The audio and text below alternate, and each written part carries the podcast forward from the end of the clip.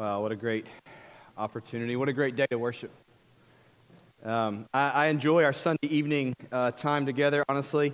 Uh, for a nice uh, weekend, but uh, something about Easter.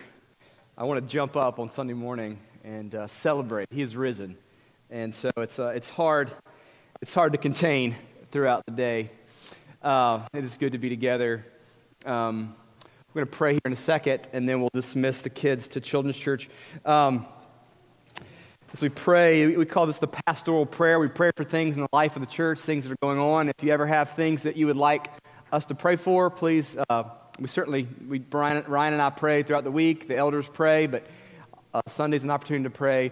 Uh, many of you know uh, Michael Knapp, Michael and Suzanne, um, one of our new elders, uh, one of our brothers and sisters that we love uh, Michael's dad has been battling cancer for some five years or so, and uh, he passed away this morning. And so, uh, in many ways, a, relief uh, and a gift on uh, a resurrection day. Uh, he passed away, and he will be resurrected again with a new body. So, I don't know if Michael, if you're listening to us, we love you, brother. We're praying for you. Um, we love your family. Um, but pray for Michael and his sister, his mom, and Suzanne as well. So let's pray together as we come before the Lord. Jesus, thank you for um, just this gift to be together. Um, we're not here just uh, making, uh, making noise and uh, playing instruments, but we're here because there's a reality that you, uh, you came and you lived in our place and you died. And though uh, all the forces were against you, uh, you rose again in three days, victorious. That we might have life, that we might have hope. God, we might have hope in the midst of sorrow. We rejoice as we worship, but we weep with Michael and Suzanne and his sister and his mom. And, and yet we rejoice knowing where his dad will be, that he belonged to you, that he, he named and claimed Jesus, and that you have claimed him. We pray for their family. Would you give peace? Would you give comfort? Would you give a sense of um, joy on this resurrection day that they will see him again in full glory when we stand before the Lord? May we all know the resurrection hope. As we hear these words, be with us, attune to our hearts, give us ears to hear, um, give us hearts to receive your word. We pray this in Jesus' name. Amen. Um, children, you may be dismissed this time to Children's Church. This is ages 3 to 7. Go to Children's Church, Miss Alyssa in the back. What a year, huh?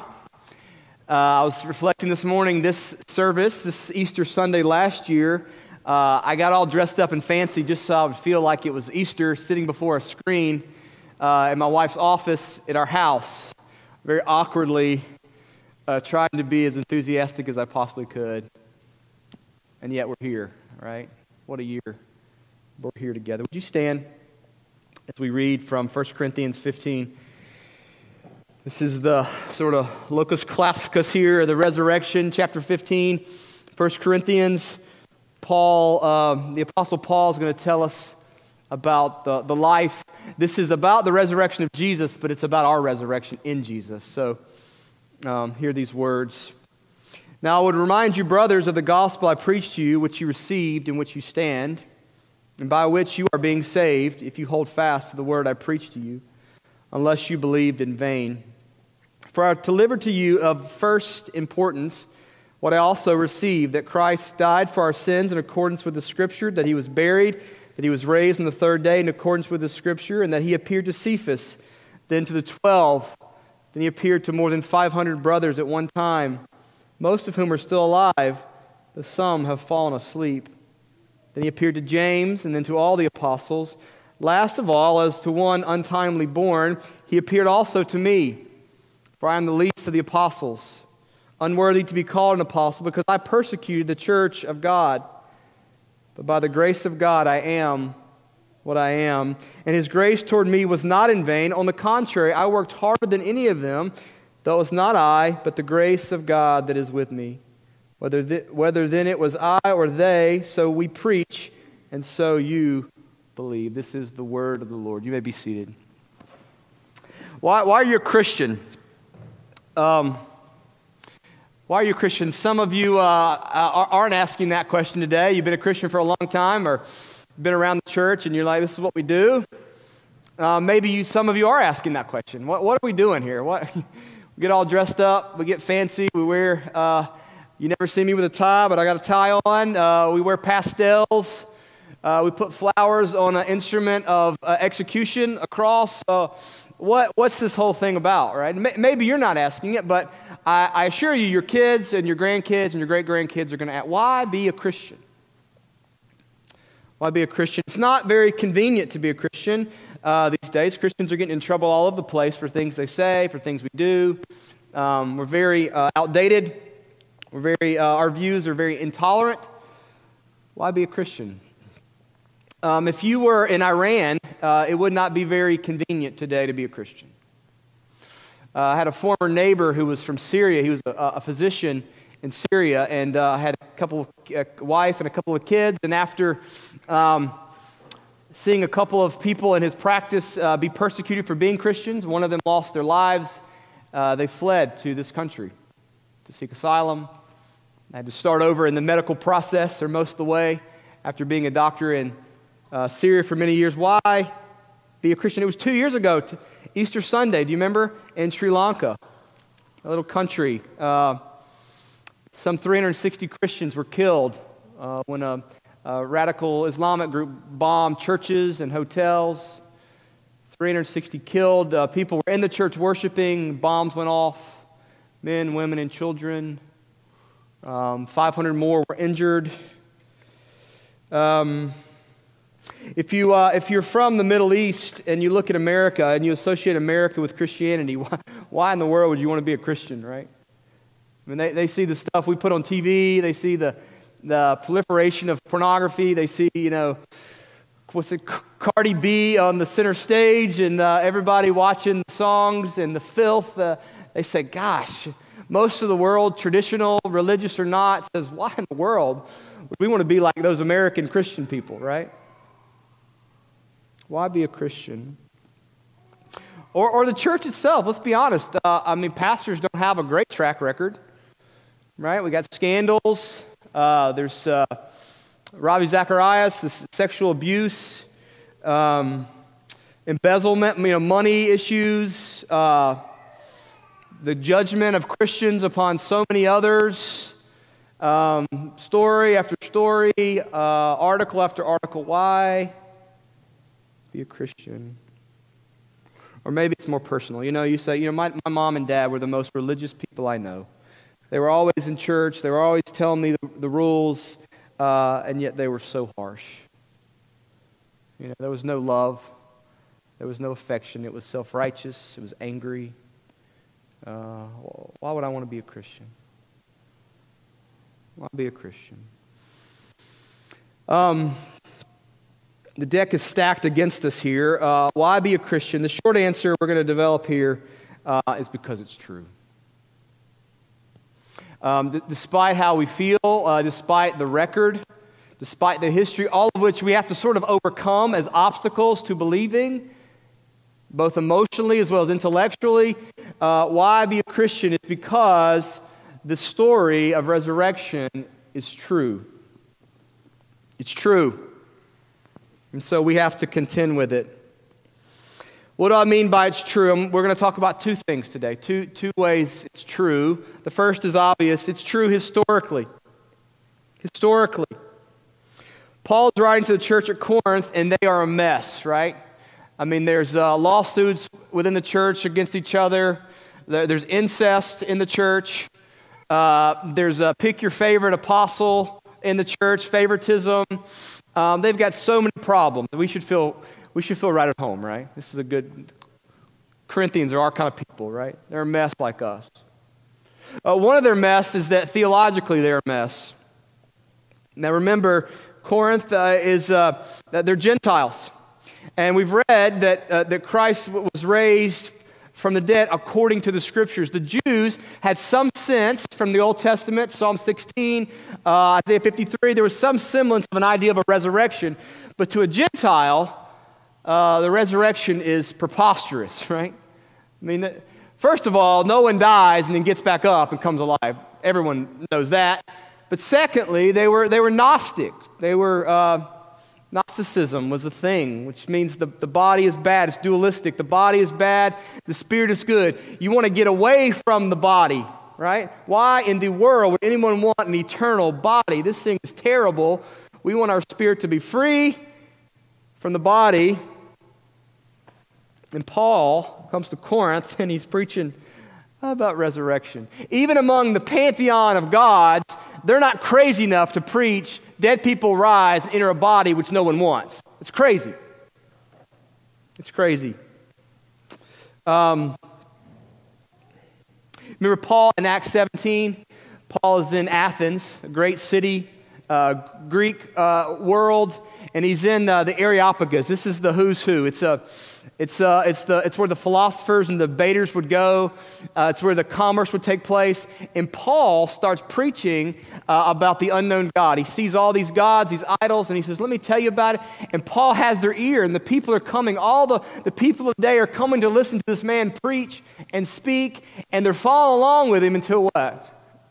The very end, he, he's kind of covert, but at the very end, he starts mentioning the resurrection of the dead. And it says, And they mocked him. They kicked him off the stage. Um, nobody, uh, nobody talks like this. Paul's preaching um, uh, the resurrection. It's not because it's popular. It's not because it's convenient. It's not because it's entertaining. Uh, it's because it's true. It happened. Paul is not arguing opinion. He says in verse 1 Now I would remind you, brothers, of the gospel I preached to you, which you received, in which you stand, and by which you are being saved, if you hold fast the word I preach, unless you believe in vain. For I delivered to you as of first importance what I also received. For Christ died for our sins in accordance with the Scriptures, that he was buried, that he was raised on the third day in accordance with the Scriptures, and that he appeared to Cephas then to the 12. Then he appeared to 500 brothers at one time, most of whom are still alive, though some have fallen asleep. Then he appeared to James, then to the apostles. He's a good lawyer here, right? He's got witnesses. Last of all, as one too untimely born, he appeared to me. See, Paul has preached the gospel in Corinth before, and he's writing this. He's not telling them something new, he's calling to remind them of something they know the gospel. Now let's remind ourselves what is the gospel? Gospel means what? Gospel means good news, right? Good news. You, you got it, right. Been to church. Um, but all good news is not created equal, right? I mean, um, if Dwayne, if, if, Dwayne's behind me in the coffee line and he says, "Hey, I'll, I'll, you know, I'll buy your coffee," you know, that's, that's good news, right? I mean, that's 275 I just saved right there. You know, my coffee budget's a little over a little right now. Appreciate that. Or, you know, the Jags play Tuesday night. I'm a Jags fan. I hope they win. If they win, I'll say, that's good news, man. The Jags, the Jags won here. Um, but that's not on the same level of good news as the gospel message of good news. Um, you know, if a child is lost and there's a missing child and there's signs all over, and then we find the child, right? That's good news, right? We're celebrating. When uh, World War II ended in Europe and news came back to America, it was good news. Like the streets, they threw parties, right? The band and flags and parades because it was good news. But this news is, uh, as my 11 year old says, epic. Epic news. This is news related, he says, to the salvation of man, for which you are being saved. The resurrection is not, here's a resurrection story, this good news, so that you will get better. This is not a resurrection story so that your life will improve in some key areas. This is resurrection good news that you were lost you were in bondage and you have been rescued. We sent a mission out and we went after and he found us and he rescued us. And that's good news and we rejoice and so we sing, right? It's good news. It's that kind of news. He says it isn't, uh, you know, it's not, uh, says, for I deliver to you of first importance, not, um, you know, information about what you need to do or about the laws you got to obey. Here's the information I want to tell you. I want to remind you of it. You need to give money to the church, right? That's not what he said. you need to pay homage to this Jesus. It's what I received. We just received it. The gospel, first and foremost, is received. We didn't do anything for it, we just received it. It just came upon us. It's passive. God just poured out, or as Paul says in Ephesians, lavished his grace upon us, and we just kind of laid there and it fell over us and covered us in grace. We received it. Good news of what Jesus has done. Which means if you have a hard week or a hard month or a hard year like we've all had, nothing about our lives changes the news. It's still good news. It's still true. It's about our salvation. It's not dependent upon the circumstances of our life. And so it's historic, it's objective, it's outside of us. God has done it. What has He done? He's died for our sins in accordance with the Scriptures. He was buried. He was raised on the third day in accordance with the Scriptures. Don't you love that? Accordance with the Scriptures. Death, burial, resurrection. There are a lot of things as Christians that we need to affirm. There's a lot of theology, a lot of things we learn, we develop, we grow, we, we cite the Apostles' Creed, and there's line upon line of things that we believe are historical. But here he says something of first importance. Easter is of first importance. That doesn't mean chronologically first, but it means preeminent or supreme. This information, what we celebrate today, is central to our life, to faith. It's the thing that changes us. Uh, C.S. Lewis, you remember him? He was the uh, uh, atheist. Uh, he was actually a very unhappy atheist. He would often rant and rail against God for not existing. And then his good friend J.R. Tolkien, you know, the Lord, uh, the Lord of the Rings, he, uh, he, he told, uh, told Lewis, uh, reminded Lewis that uh, you love story so much uh, because every story is mimicking the true story death, and the burial and the resurrection of Jesus. And Lewis wrestled with the historical reality of death and burial and resurrection. And then he realized he's right. Every story, every narrative, every bedtime story, there's a, there's a death, there's a conflict that leads to some sort of resurrection, resolution. It's all a mimic, a mini play on the true story. And the historic reality for Lewis brought him to faith in Christ death, burial, resurrection. Now, everyone believes in the first two, right? Death and burial. So, uh, you know, secular historians, Jewish historians, atheists. Uh, there was a man named Jesus. Uh, he caused trouble. He said a lot of bold things. Uh, he, he was an insurrectionist. He stirred up the Jews. Uh, the, the, the, Jewish leaders didn't like him, and they appealed to the Romans, and the Jews and the Gentiles got together and they killed him. That's pretty much agreed death, burial, right? Um, we're all, in fact, if you don't believe that and you're a materialist or you're a secularist, then you got a problem because you believe in something supernatural, so you, you got to deny that. So you got to believe the first two. So that's not the problem. The problem is this third one, the resurrection. This is of first importance. If this is true, if a man was killed, was in the ground in a tomb, verifiable, we knew he was there, he was locked up, the, the, the doctors came in, there was no pulse, right? Uh, and then three days later, he's risen and people see him. Lots of people see him. This changes everything. No one claims Muhammad uh, rose. No one's claimed the Buddha, right, or religious. No one says Gandhi, great teacher, and they're just waiting for him to get up out of the grave. They don't do that. But Jesus rose from the dead.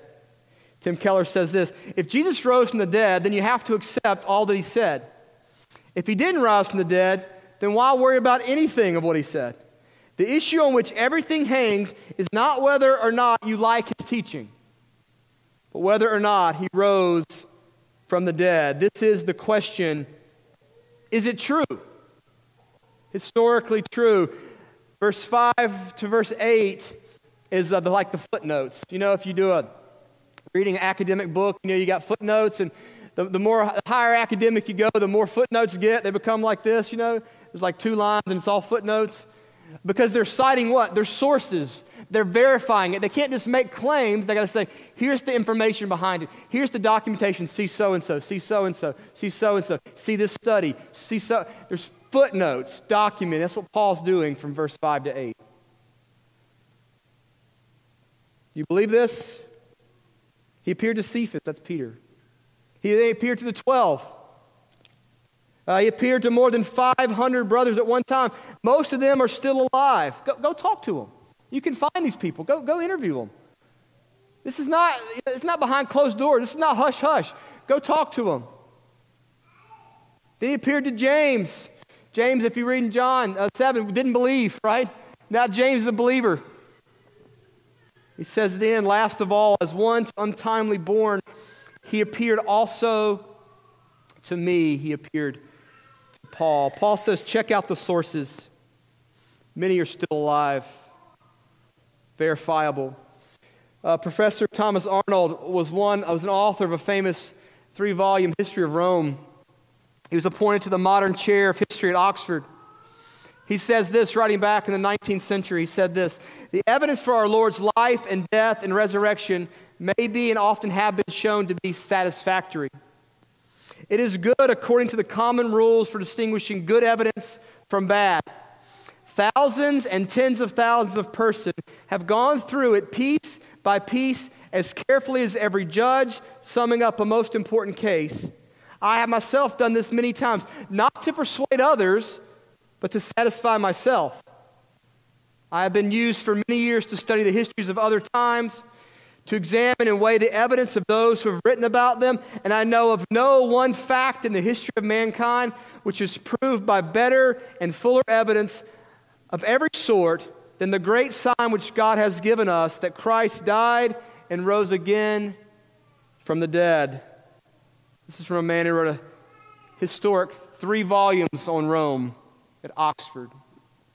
There's no greater evidence so we're Christian despite the brokenness of the world that we see out there, that we see in our own churches and hearts, because it's true.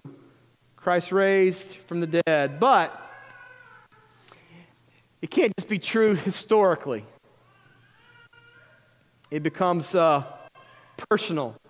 The gospel's not just abstract dogma or doctrine, it becomes real. It's also, second thing, last thing, it's true personally. And I don't mean true personally like what's true for you is good for you, is true for me is true for me. I mean it's true historically, but then it invades us and we have an encounter, we have an engagement with the personal God.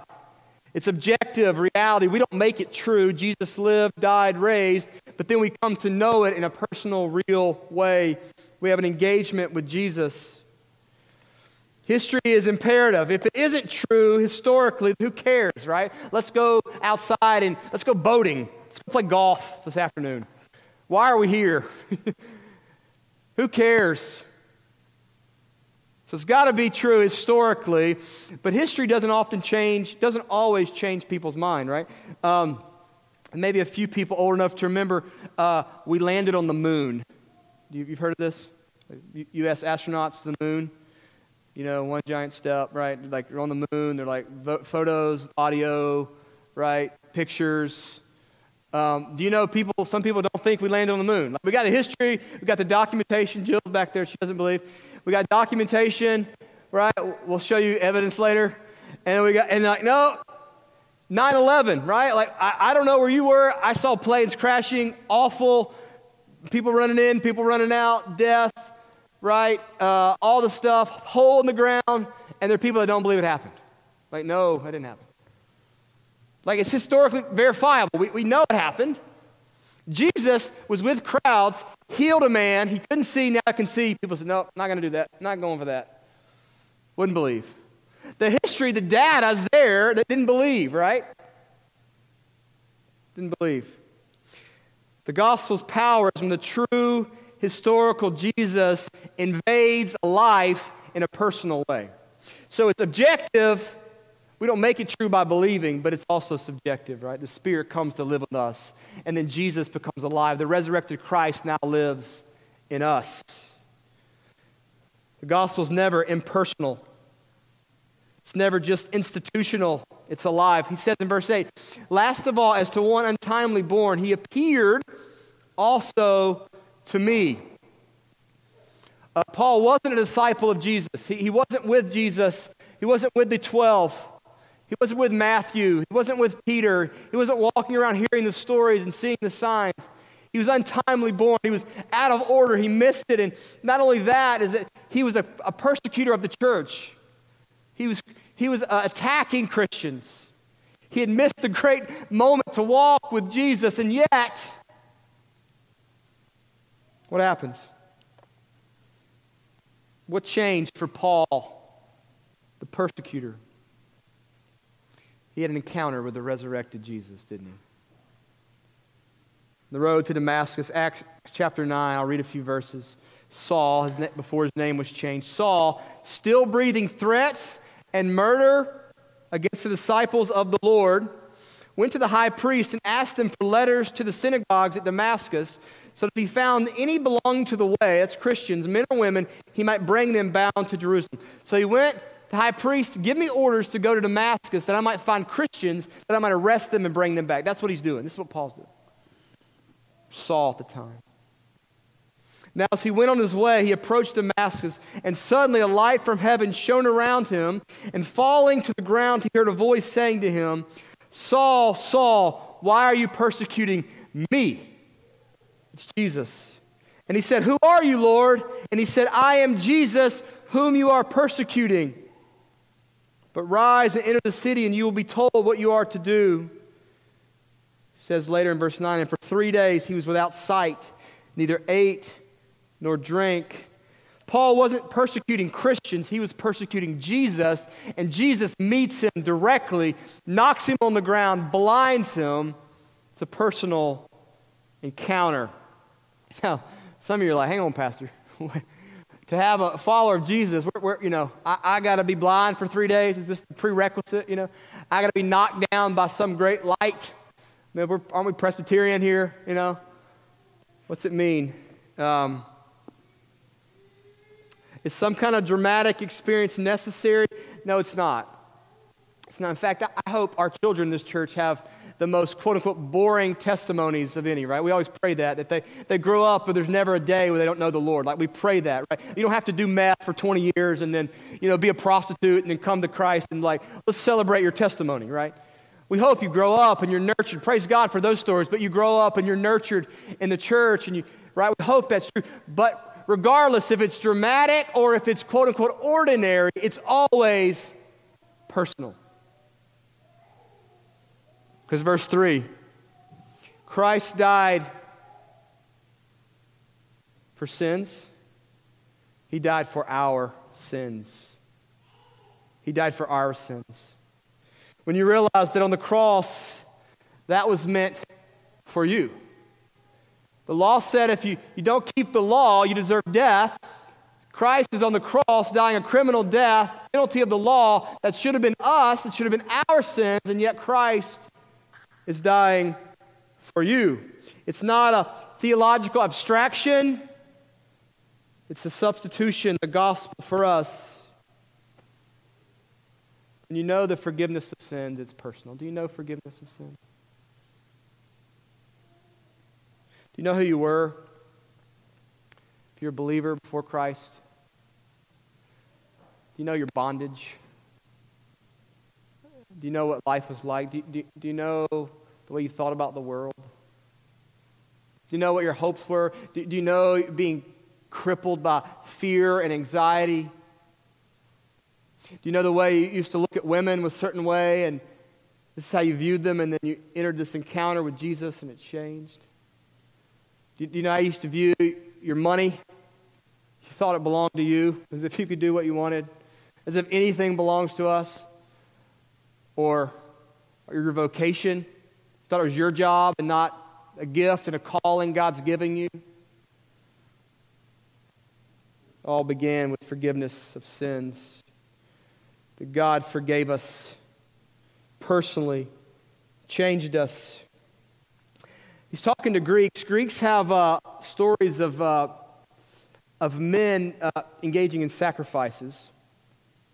The Greek myths, uh, the, the gods always had to be appeased. So you have stories of man sacrificing animals. Uh, uh, there's, there, there's a lack of rain. Uh, they might even sacrifice a child to his blood might appease the gods, right? Or for fertility, they might sacrifice. They would do something there's no story, there's no myth, there's no religion, there's no philosophy where God sacrificed himself for his people. Do you see that? God's called the people to make sacrifices, even extreme ones, but nowhere does God sacrifice while we sit there and take it and receive it. Who makes up that? Do you know the story? Do you know forgiveness? Do you know the cross of Christ for you. He died for our sins, and we're changed. Paul says in verse 10, we're getting close here, but for the grace of God, I am what I am. That changes us. Uh, John Ortberg tells the story of a man, he was a CEO of a Fortune 500 company. He and his wife go to the gas station, and uh, he goes inside to pay, to get some things, and he, he comes back out, and his wife is having this really serious intense conversation with the gas station attendant. And they talk for a few minutes, and then she gets in the car, and he says, uh, what, what was that all about? And she says, You know, I actually know that guy. She said, In fact, uh, we, we went to high school together, and in fact, we dated for, for a while. We dated together. That's a little awkward, kind of long pause. You know, he, the guy says, the CEO, the, the bigwig says, Well, I, I guess I, I know what you're thinking. You sure are glad that uh, you married me and not, uh, not the gas station attendant, right? She says, No, that's actually not what I was thinking. That's actually not.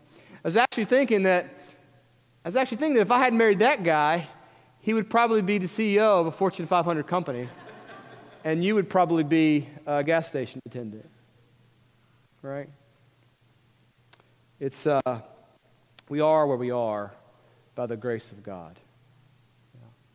Uh, we're, we're not who we are because we've just really got it together. And we're just good people, right? We look pretty in here and nice.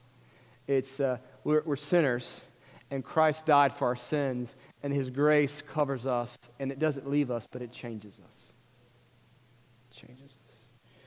If you're Christian here uh, today and you're, you're growing and you desire to, to love the Lord and follow him, my, my word to you tonight is just to is simply continue. I just want to remind you continue in the gospel. Uh, all the things that are going on, there's so much to grab our attention. There's so many things to know and do. There's so many agendas, and the church is doing these things, and media is telling you we got to do these things. And there's a lot of things we need to do, but of first importance is we got to get this right, right?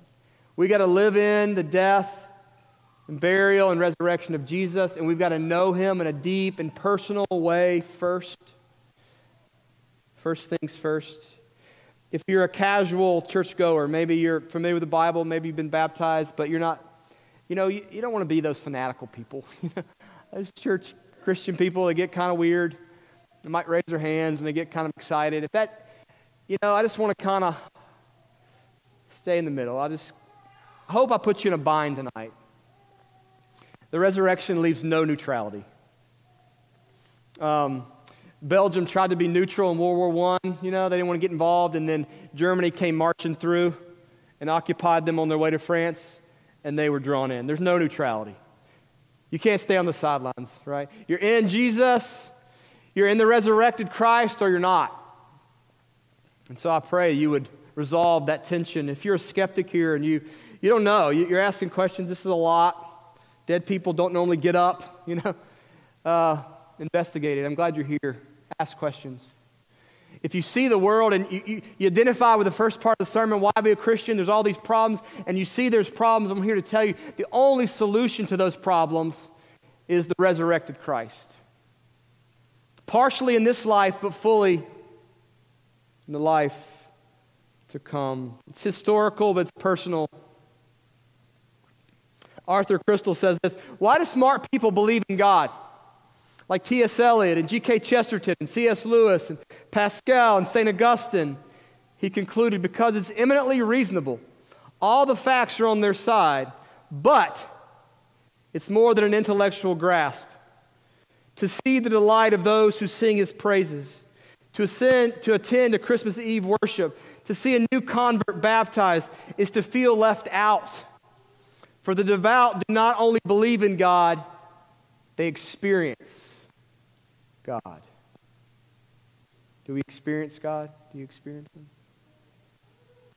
The personal encounter changes us so much so that it takes a hardened man like Paul, who was a hater of the Gentile dogs, hated them, murdered them, and now he is the apostle to the Gentiles. He says, On the contrary, I worked harder than any of them. The gospel didn't come with grace and say, Well, we got the grace and we're good now. Let's just chill. Let's just sit back. This came to us. The grace of God came. It was so radical. It so undid us. It so overwhelmed us that He would die for our sins. And now, yeah, Jesus, what do you want? What do you got for me? Let's work harder than the rest. Let's give our lives. Let's give our, our time. Let's give our talents. Let's give our gifts. Let's give everything. It belongs to you. If the resurrection is true, if it comes in our life, what do we have that's not His? belongs to Him. By the grace of God, we are what we are.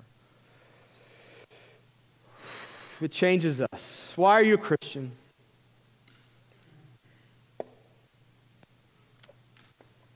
Despite the sin soaked world, despite the trauma, the trials, the mixed reviews of church history, the failures of celebrity pastors, the gospel's true. Jesus died according to the scriptures. He was buried. He was raised historically according to the scriptures. Not to remain out there in history, though true, but to engage our hearts to an inner end, that we might know him. That we might take our grief and our sorrow, our shame and our guilt, we might give it to him. He loves us. He was raised for us. He is risen. Let us pray. Jesus, thank you for the good news of the gospel. It is true, verifiable. It is true for us sinners. Why will you do it? That's the mystery. But you have, and we thank you. We rejoice in the goodness of God today. We rejoice in the gospel. Thank you. Thank you. Thank you. We pray this in Jesus' name. Amen. We've heard the gospel preached. As we hear it, we also get to taste it, we get to touch it, we get to smell it.